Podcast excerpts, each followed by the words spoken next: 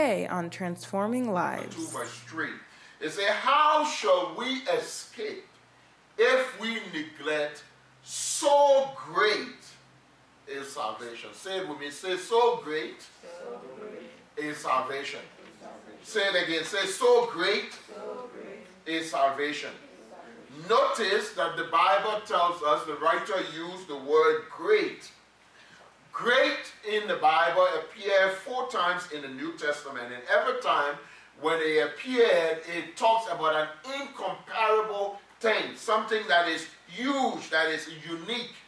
Amen. And when God was writing about the resurrection, and the Holy Spirit was recording concerning the resurrection, he used the word that the resurrection, our salvation, he used the word great. He says, so great a salvation. Amen. Salvation is the result of all that God wanted to do through Jesus Christ. Jesus came to die on the cross to pay the price for our sin. He was risen from the dead in order for us to be saved, for us to be delivered, for us to be healed, for us to be protected, for us to be rescued from the power of sin and translated into his kingdom. Amen. And so salvation initiated from God, and it is of... Welcome to Transforming Lives, a media ministry of Bethel World Outreach Church, City of Glory in Alexandria, Virginia, a multicultural, missions-oriented, disciple-making organization with the purpose of sharing the gospel with as many people as possible in the Northern Virginia area and around the world. Please join Reverend Obadiah Swen for today's message. Hebrews chapter 2, I want to read verses 1 to 10.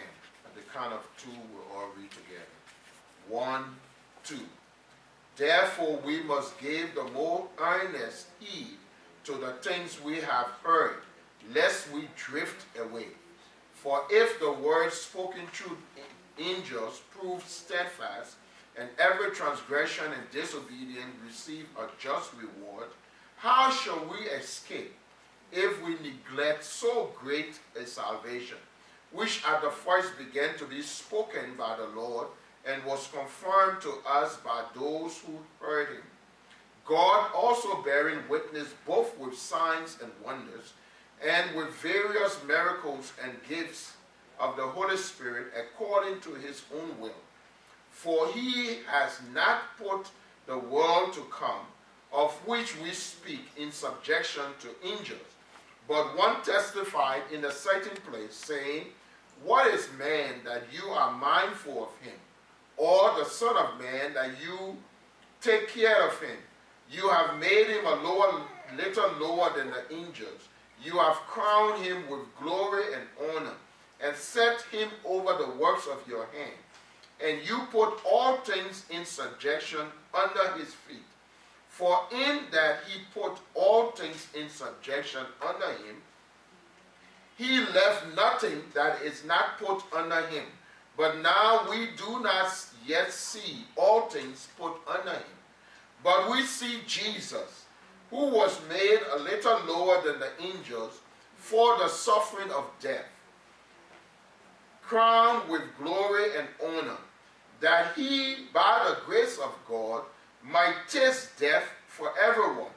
For it was fitting for him, for whom are all things, and by whom are all things, in bringing many sons to glory, to make the captain of their salvation perfect through suffering. Amen. Father, in the name of Jesus, we give you the glory, the honor, and the praise. We bless you, Lord, because you are a good and a faithful God. You are awesome. We thank you, Lord, that you will open our understanding, that we appreciate the price you pay for our salvation. And Lord, that we value your grace upon our lives, and that we, Lord, will work in our strength and trust you, that you, by your Spirit, will quicken us and do your work in our lives. In Jesus' name. Amen. Amen. You may be seated. Praise God. Amen. Salvation is one of the key words of the Bible. It means, its meaning is rich and includes the whole idea of deliverance from sin and its blessings. It also includes redemption, healing, soundness, prosperity, protection, deliverance, abundant life, and eternal life. The word encompasses everything that God did through Jesus Christ. We are continuing our series on the power of the resurrection. The last time we ministered, we shared with you on the fifth characteristic of the resurrection. We told you about the message of the resurrection. We shared with you three principles on the message of the resurrection. We told you that it is an indisputable fact. That means the resurrection did happen. It is grounded in Scripture. It is grounded in history. It is grounded in prophecy and in our experience. We told you that it is an indispensable faith. The Bible tells us that we need to stand because without the resurrection, our faith is in vain. Amen. We have no hope, and we are miserable people if Jesus did not die. But because he died and rose again, we have hope and we have faith and we can believe in him. We also told you about the irresistible force or power. We said that the Bible tells us that the resurrection took place by the power of the Holy Spirit. Amen. And the power of God continued to work in our lives as we continue to seek the face of God. Today we want to talk about the sixth characteristic of the power of the resurrection, and that is the results of the resurrection. We want to share with you three principles of the results of the resurrection. They are: so great is salvation, the grace of God, and neglecting the grace of God. Amen. And so we want to look at these different principles and help us to understand the result of the resurrection. So let's look at each one of them closely. Amen. Excuse me. Number one, we say, so great is salvation. The Bible tells us in Hebrews chapter 2, verse 3, it says, how shall we escape if we neglect so great is salvation? Say it with me. Say, so great, so great is salvation. Say it again. Say, so great is salvation. Notice that the Bible tells us the writer used the word great. Great in the Bible appeared 4 times in the New Testament, and every time when it appeared, it talks about an incomparable thing, something that is huge, that is unique. Amen. And when God was writing about the resurrection and the Holy Spirit was recording concerning the resurrection, he used the word that the resurrection, our salvation, he used the word great. He says, so great a salvation. Amen. Salvation is the result of all that God wanted to do through Jesus Christ. Jesus came to die on the cross to pay the price for our sin. He was risen from the dead in order for us to be saved, for us to be delivered, for us to be healed, for us to be protected, for us to be rescued from the power of sin and translated into his kingdom. Amen.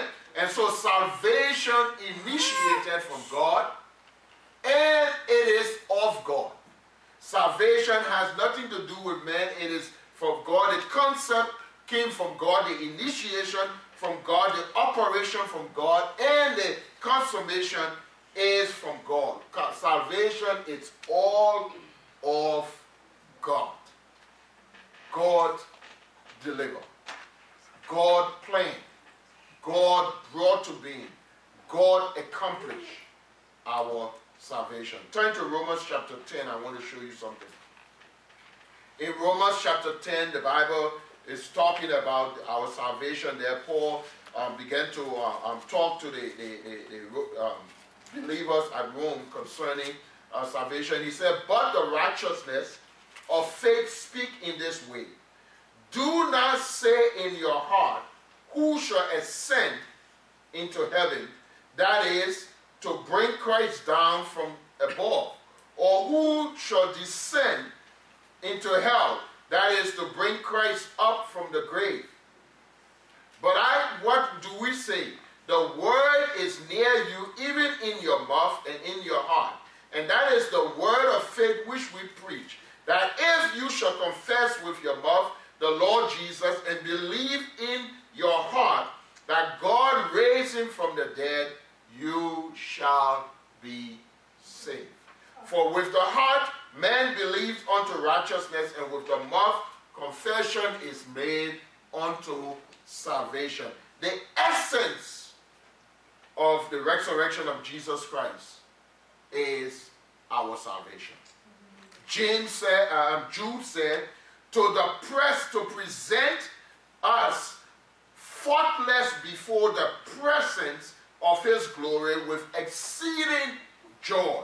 That was what Jesus wanted to do, to present us into the presence of God. If we understand the greatness of our salvation, then it is by the power of the Holy Spirit. The Holy Spirit revealing unto us how great the salvation that God accomplished in us. Look at what the Bible tells us in 1 Corinthians chapter 2, verse 9 and 10. It says, but as it is written, eyes have not seen, nor ears heard, neither has it entered into the hearts of men, the things that God has prepared for those who love him. But God has revealed them to us through his Spirit, for the Spirit searches all things, even the deep things of God. It takes the power of the Holy Spirit to reveal unto us the essence and the fullness of this salvation that we are talking about. Amen. Now, when you're thinking about the salvation and you're thinking about the whole concept of our salvation, the concept of it is through God. God was the one who brought it into being. God was the one who initiated it. God was the one who organized it, who operated, who sent Jesus, and who accomplished it so that we may be saved by raising Jesus from the dead. But salvation is not free. Amen? I mean, it's not cheap. It is free for us, but it is not cheap. It costs Jesus. Amen? So when we think about how great the salvation is, our salvation is, we need to also understand its cost. Look at what Paul said in Hebrews chapter 2. He said, how shall we escape if we neglect so great a salvation? Say so. Say so. So. You see, salvation is not just anything. There was a cost to this salvation. Amen? There was a cost. Jesus Christ paid the price for us to be saved. He went on the cross. He died on the cross. He died a gruesome death on the cross so that we may be saved.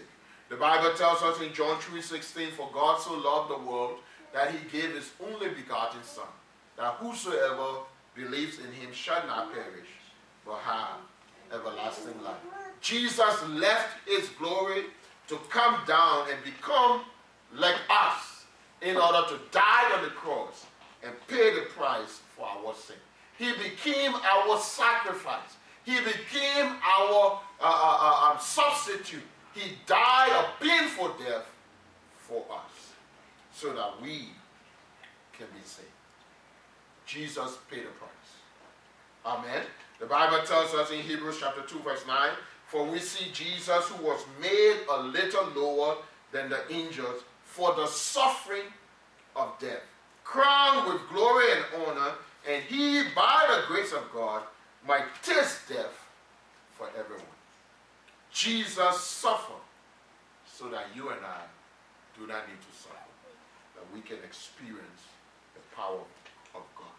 He came, he paid a penalty for our sin. He died on the cross. That's why Jesus could cry in Gethsemane as he was praying, "Father, if it is possible, let this cup pass." It was not something easy. It was not something that was just a fluke. It was something that required all of his faculties in order for him to pay the price. He paid a gruesome price, because the Bible tells us that God had to look away from the sin that was placed upon his son. There is a measure of the cup that Jesus had to drink, and it was dreaded. It had all of the sins of us on it, all of the fornication, all of the homosexuality, all of the murder, all of the alcoholism and the backbiting and the hatred and the bigotry. All of the sins that you can think about was in that cup. All of the sickness and disease that you can think about was in that cup. Cancer, diabetes, all of the tumors and stuff was in that. He had to take it upon himself in order to pay the price for you and for me. His salvation cost Jesus much. It was a long, agonizing death that he died. The Bible says for 3 hours he was on the cross, and he was nailed to the cross.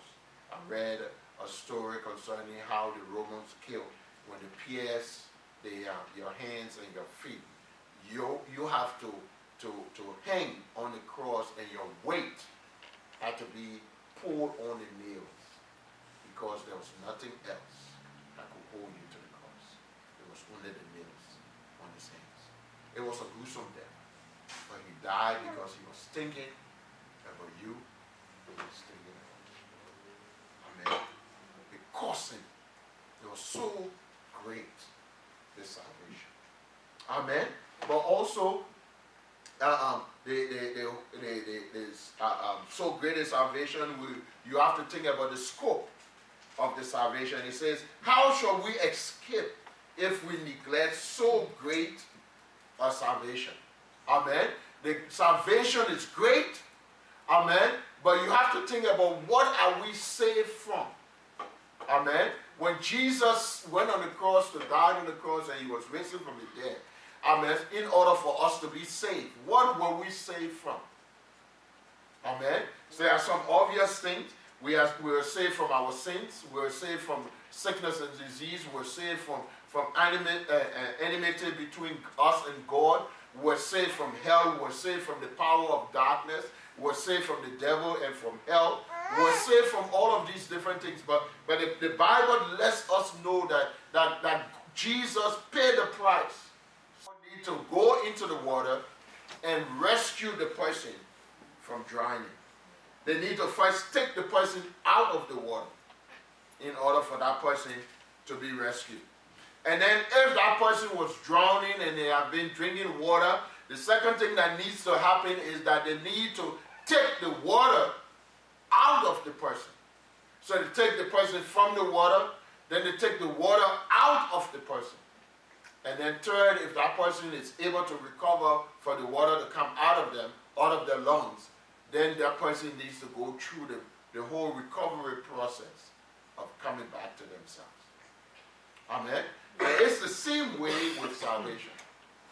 Amen. When Jesus died on the cross, he paid the price for our sins, past sins. Amen.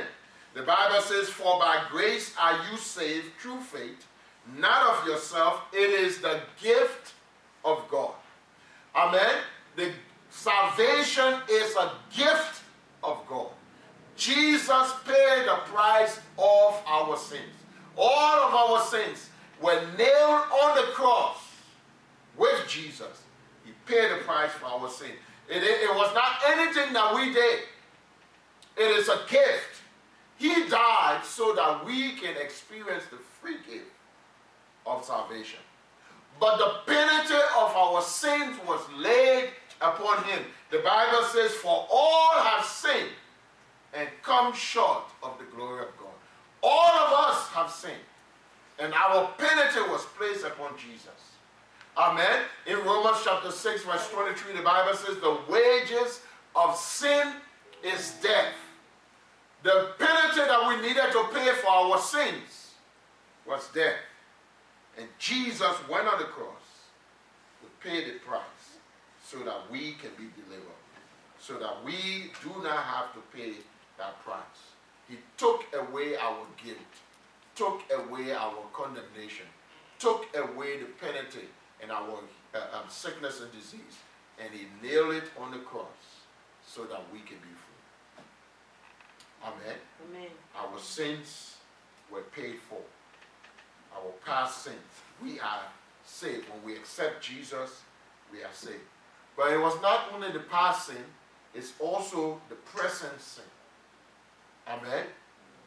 The Bible tells us in 1 Corinthians chapter 1 verse 18, Paul said, the message of the cross is foolishness to those who are perishing, but to us that are being saved, it is the power of God.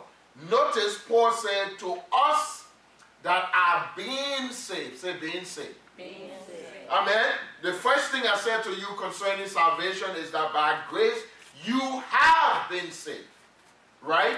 Jesus paid the price for your salvation. You have been saved. If you acknowledge Jesus as your Lord and Savior, all of your sins, past, has been paid for. You have been saved. It's in the past. But Paul is saying here that not only have we been saved, but we are being saved. Amen? I'd like to talk about it like this.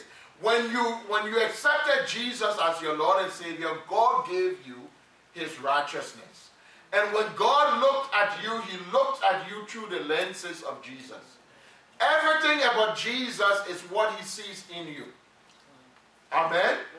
But yes, you are the righteousness of God in Christ, but God expects you to walk and live this salvation with fear and trembling. You need to work it out. You need to be sanctified on a daily basis. You need to walk in holiness, in love, in purity, on a regular basis. And that's what Paul is talking about here. He said, yes, we have been saved, but we are still being saved. Amen? Because on a regular basis, when we got born again, our spirit was born again, but our mind and our flesh remain. Our mind needs to be renewed. Our mind needs to be regenerated. We need to be renewed by the Word of God. On a day-to-day basis, we need to reckon ourselves dead to sin and alive to God. We need to live and submit our members as instruments to righteousness and not instruments to sin. The body wants to continue in sin, but we need to commit ourselves to righteousness. And so Paul said, we are being saved. Say, being saved. Being saved. Say, being saved. Being saved. Amen? And so this is our sanctification. We are being sanctified. We are looking more and more like Christ. 2 Corinthians chapter 2, verse 18 says that we are being 3:18 says that we are being changed into the image of Christ from glory to glory. We are being transformed. God's purpose for our lives is that we look like Jesus. We love like Jesus. We work like Jesus. We serve like Jesus. We embrace like Jesus. We minister like Jesus. We obey God like Jesus. That's God's plan. That's his heart. Amen. And Paul said we are being saved. Now the good news is this. In Romans chapter 5 verse 10, Paul said it this way. He said, if when we were enemies of God, he reconciled us through the death of his son, How much more? Say how much more. Thank you for spending this time with us. We do not like to end our broadcast without giving you the opportunity to make Jesus the Lord of your life. The Bible says, whosoever shall call upon the name of the Lord shall be saved. Friends, if you want to accept Jesus as your Lord and Savior, please pray this prayer after me. Say, Lord Jesus, I am a sinner. Forgive me of my sins. I accept you as my Lord and Savior. Friends, we are excited that you have accepted Jesus as Lord and Savior. We would like to send you some free materials to help you grow in your Christian faith. Please write or email us at Bethel World Outreach Church, City of Glory, 8305 Richmond Highway, Suite 2A, Alexandria, Virginia, 22309, or admin@BethelVA.com.